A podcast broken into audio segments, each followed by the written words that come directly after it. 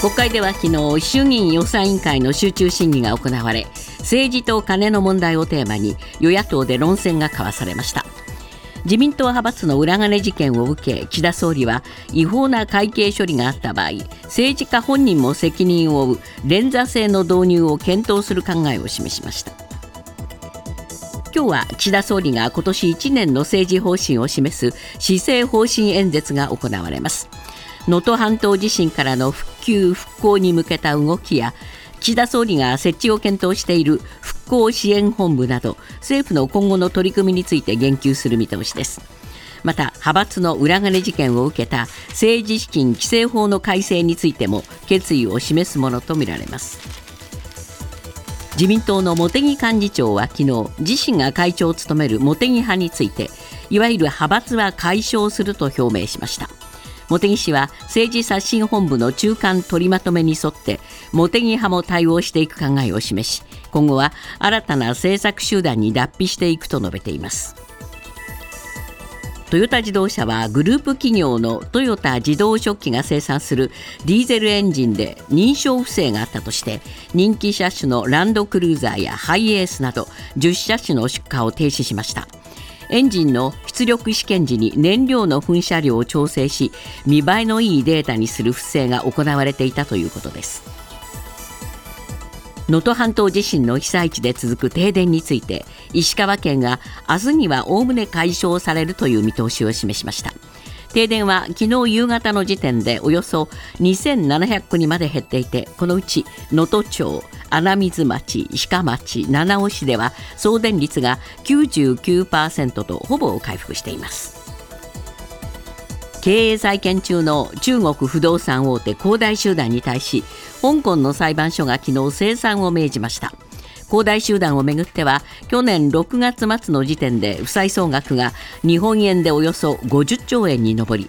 広東省政府の支援で経営の正常化を目指していた一方トップの許海員氏が犯罪行為に関与した疑いで当局の監視下に置かれているとされ混乱状態が続いていました。今朝のニューヨーク株式市場ダウ平均は224ドル02セント高い3万8333ドル45セント。ナスダックは172.69ポイント上昇し1万5628.05ポイントで取引を終えました。一方為替ですがドル円は1ドル147円50銭。ユーロ円は1ユーロ159円80銭近辺で推移しています。続いてスポーツです。大相撲初場所で4場所ぶりの優勝を果たした横綱照ノ富士が昨日会見し2桁優勝を目指して次の場所に臨みたいと述べ春場所での連続優勝に意欲を示しました。一方優勝決定戦で敗れたものの大関昇進を確実にした関脇琴ノ若も会見し最後の一番は悔しいその気持ちの方が大きいと話しました。2022年の北京冬季オリンピックでドーピング問題が発覚したフィギュアスケート女子のロシアのカミラ・ワレーワ選手にスポーツ仲裁裁判所は29日4年間の資格停止と2021年12月以降に出場した大会の失格処分を課しました。この大会で日本が3位だったフィギュア団体の順位繰り上げの判断は関係するスポーツ団体に委ねるとしています。ニュースズームアップ。今年の通常国会は岸田総理の施政方針演説の前に自民党の派閥の裏金事件について集中審議が行われる異例の幕開けとなりました。岸田総理は昨日連座制の導入を検討する考えを初めて表明する一方政治資金規正法の改正について真摯に議論すると繰り返すなど具体性に欠ける答弁が目立ちました。ニュースズームアップ。政治と金をめぐる集中審議煮え切らない岸田総理の答弁今日のコメンテーター酒井光一郎さんです。えー、まあ酒井さん昨日の国会ですがね、はい、どんな印象でしたか？まず悪役がね、えー、いっぱいいるわけじゃないですか。はい。証人喚問も受けずですね、はい、つまり悪役が出てない取り物帳みたいな感じがちょっとしたんですよ。そうですね。ねえ。えーで最初に知りたいのは、悪役が何をしたのかってことじゃないですか、まずはね。だから例えばあ派閥の指示で記載しなくてもいいとね、えー、言ったその実態は何なんだと、はい、じゃあ何に使ったんだと、えー、本来そこから始まるじゃないですか、はい、そこが全くなけてなくて、まあ、悪役の一人である岸田さんが、うん、なんかのんきに答えてるっていう感じがしてですね、えー、こっちはこっちで今度は法改正の問題になりましたよね、はい、連座制とか、はい、えー、そういう話になったんだけども、岸田さんの答えはですね、えー、先ほど森本さんも言ったように、真摯な議論とか、えー、コンプライアンスの欠如がとか,、えー、とかね、検討をするとかね。そういう言葉ばっかりでしょ？そうですね、まあ、あの連座制についてもという話になりましたけれども、はい、岸田さんはですね、えー、厳正な責任体制を確立する観点から、自民党としても考え方をまとめたいと、はい、こう言ったんですよね、連座制について、えーえー、やりますとも言ってないんですよ。言ってないですね。で、各党ともしっかり議論をしていきたいと。はいだから具体的に何もね、連座制をやりますともやりませんとも言ってないんですよ。言ってないですよね。ここはね、あの誤解しない方がいいですね。そうですね。えー、で、あの岸田さんの言い方というのは、えー、割と簡単に検討するとかですね。えーえー、議論するとか、ね、するとかね、そういう言葉を必ず、もう過去もずっと言ってきたんですよ。はい、だけど、ほぼ守られてないんですね、えー、あの官僚用語で言うと、検討するっていうのは、もうほぼ実行に近い言葉だったんだけども、うん、あ岸田さんの検討するは、えー、実行しないっていう言葉に近いんですよ。だからあの昨日の話を聞いてるとですね、えー、自民党の議員ですらですよ、はい、踏み込み不足だから、ちゃんと連座制の導入を考えろと、こう言ったわけでしょ。えー、それに対してしっかり議論するって言ってる、いや、しっかり議論するために、昨日委員会は開かれたんじゃないですかと。いう、こういうもどかしさみたいなものを感じたのが、昨日の委員会でしたよね。そうですね、えーまあ、この連座制の問題も一つ大きなテーマでしたけれども、はい、最初にその酒井さんが指摘した、えー、どういうふうにみんなその裏金問題を、えー、処理してたのか、はい、ここのところはやっぱり当事者が出てきて喋るべきですよね。本来喋るべきだと思うし、それはあの、えー、おそらく野党が承認喚問をして、ですね、えー、えー、自民党はそれを突っぱねるんだと思うんですけども、えーまあ昨日もそのですね一部がちょっと議論はされました、うん、あのー、例えばですね野党側がまあ裏金問題について、ですね、えー、問題の本質は派閥ではなく、裏金問題の全容を明らかにするのが先だとこう言ったんですよ。えー一体自民党の何人が裏金を受け取ったのかと、こういうふうに聞いたわけですね、うんえ。ー、これに対して岸田総理は、ですね現状では安倍派では30人以上、二階派で7人と。うん、えー、でこれがまあ政治資金収支報告書の訂正をまあ、明らかにしているに人数のみを答えたと、まあ、そういうことですよね。そういうことなんだけども、えー、そこから一本も出ませんでしたよね。えー、そこに対してですね、えー、立憲民主党の山井議員が突っ込んだんですけども、その時に突っ込んだのは、旧統一教会の話を出したんですよ。旧統一教会の時と同様に、自民党所属議員全員にですね、アンケートをして、全容の解明をしたらどうだと、うん、それから維新の藤田議員もですね全件調査をすべきだと、アンケートって実施申告させればいいんじゃないかと、うん、まあ、こういう、これ、当たり前っちゃ当たり前じゃないですか、当たり前のことを突っ込んで聞いたんだけども、岸田総理は必要な聞き取りを行う。この言葉の意味わからないでしょ。わかんないですね、うんあのそれから調査の期限についても、えー、政治資金収支報告書の修正作業を見ながら、できるだけ早い時期に判断したいと。いうことで、まあ、明言下げてるんですけども、えー、まあ、何も答えてないんですよね。そうなんですね、えーまあ、だから、ね、税務当局などから聞かれたら説明できるようにしているとかね、はい、こんなことばっかり言ってんですよね。そうですね。あのもう一つあの大きな問題は、さっき記載しなくてもいいよと、えー、えー、いうことで、議員側に派閥の上が説明したと、えー、もしそうであるんならば、還流部分っていうのは、これ、政治資金じゃないから、えー、あの当然、雑所得になるわけですね、はい、で今まさに、えー、確定申告が始まろうとしてる時期じゃないですか。はいなので、えー、これ、雑所得として、本当は所得税の課税対象になるわけですよね。えー、だけど、そういう話も一部出ましたが、ちゃんと深刻にですねそういう問題を議論されてない。これ、うっかりすれば脱税になっちゃいますよね。脱税になるんですけども、えー、昨日あの国税庁のね、えー、お役人さんも出てきて、一般論、一般論って言いながらこう説明してましたけども、うん、えー、国税庁の方に言いたいんだけども、確定申告ってすごい厳しいですよね。そうですよ。で今年はインボイスが始まって、えー、税率が8%か10%かとかって言ってですね、うん、例えばあちっちゃな金でもですねそういう税金を細かく分けなきゃいけないのに、えー、もう4000万ぐらいだったらまあ勝手に使っていいよって言ってるわけでしょ、えー、国民感情からして許せないと思いませんかね。そうですね、まあそれにしても全体的に岸田さんが情けないですね、頼りにならないね。あのよくのれんに腕押しっていうのが、まさにぴったりの方で、ですね。だから、これ、岸田総理が出てきても、物事が前に進まないんじゃないかと、逆に岸田総理はあの安倍派を潰すために、なんかこう、のんきに時間稼ぎしてるだけじゃないかっていうふうにしか見えないと思いますよ、これね。ニュースズームアップトヨタ自動車グループの豊田自動織機がフォークリフト用エンジンの試験で不正を行っていた問題で昨日新たに自動車用のディーゼルエンジンでも不正があったと発表しました。トヨタは対象エンジンを搭載するランドクルーザーハイエースなど10車種の出荷を一時停止します。ニュースズームアップ。トヨタグループの源流トヨタ自動食器の不正が新たに発覚。まあこれ中身をいろいろ新聞の記事などでも読んでみますとね、はい、えー、上司の人たちがもう本当に無責任っていうその一言につきますね。そうですね。例えば、えー、あの先ほどねご説明してましたけど、上司に倒してもね、えー、あの全然あの相談に乗ってくれないから、逆に言うと LINE 上の例えば技術部長とかですね、えー、そういう人にももうもういいやと、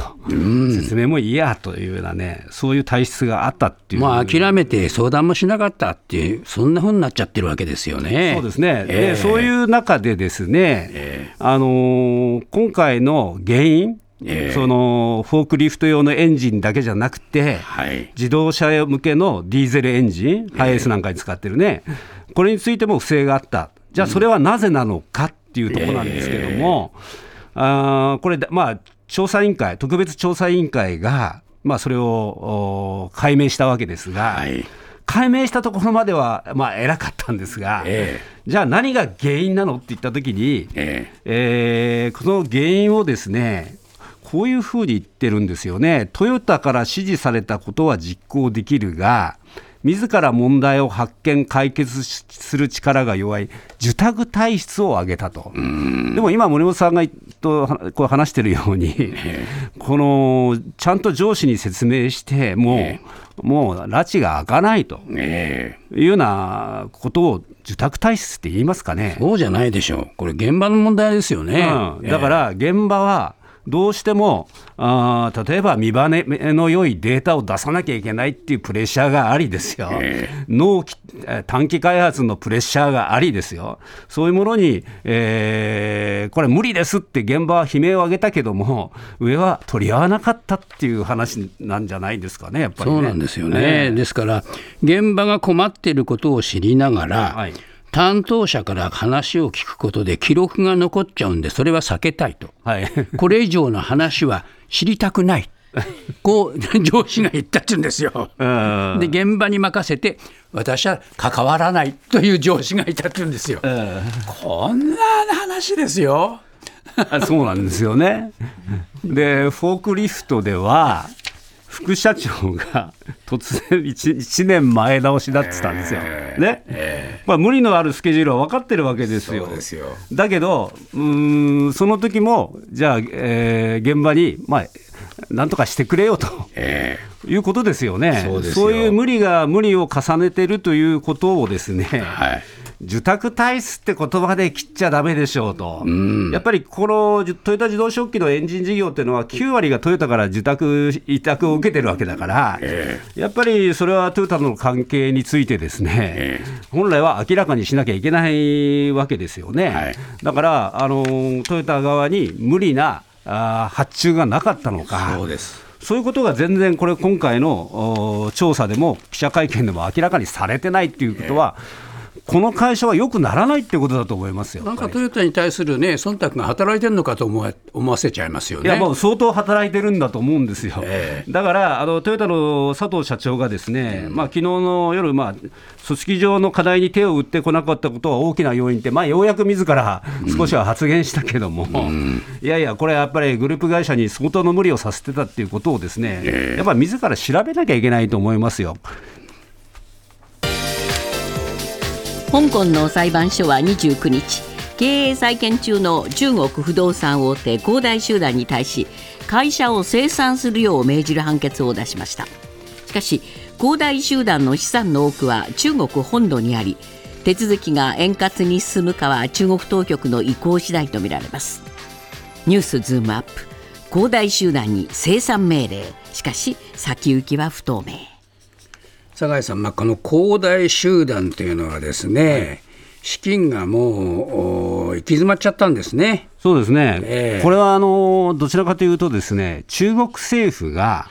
融資規制やったんですね、はい、これは日本のバブルの時と割と似たやり方なんですけども、えー、そうすると途端にですね、えー、お金を借りては立ててた、えー、この恒大集団、みんな他もそうなんですけども、はい、まあ、資金繰りに行き詰まるわけですね、そうですね。それで2021年のまあ終わり頃にまに、あ、債務不履行になったと、で去年の6月末の時点で、えー、負債総額がまあ約日本円にすると50兆円っていうですね、とんでもない金額になったと。そうですね。そうするとね、えー、これ、本来はもう50兆円の負債があれば、まあ、普通の資本主義国家であればですよ、えー、ああいこの会社はもうアウトですと、はい。えー、解体するなり、えー、一部を再生するなり、いろいろ考えましょうと言って、えー、まあ、よく再生手続きに入るんですけども、はいそれやるとですね、これ、中国の経済に影響が出るもんだから、実は広東省の政府がですね一生懸命今、支援して、えー、えーとにかく建物を建てなさいってやってるわけ。ね、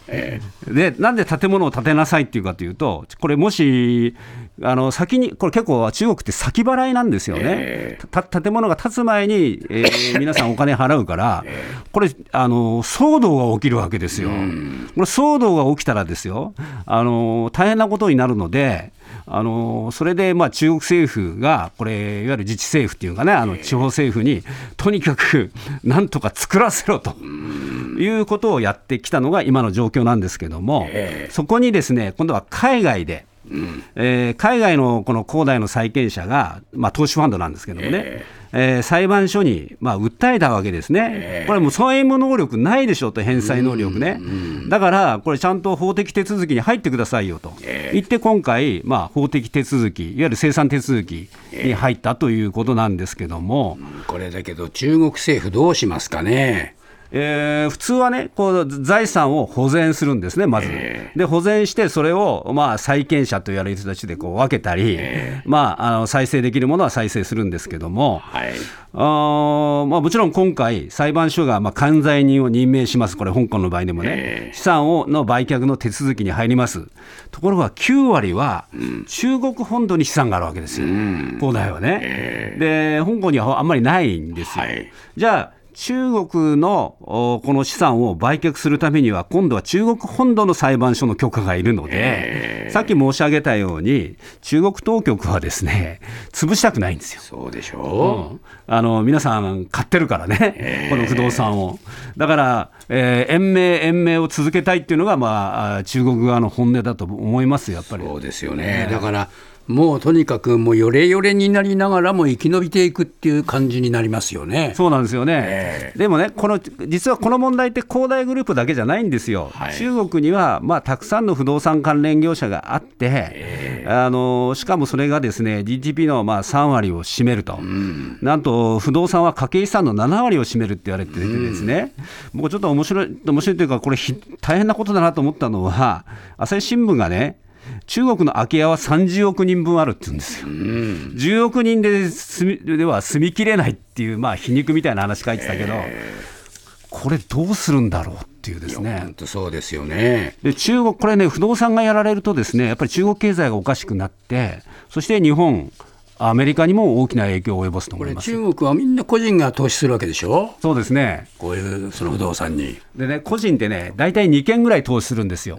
家をね、えー、だからあの自分が住む家家だけじゃなくて、結構投資案件って多いんですよ、えー、それは今まで儲かってきたから、えー、だからそういう人たちがみんな大損するっていうことだから、これ、対象者が限られてるわけじゃないんですね、結構な中国人が影響を受けるので。はい。これはね、騒乱にならなきゃいいかなっていう、そんな感じだと思いますね。もっとプールのスポットライト。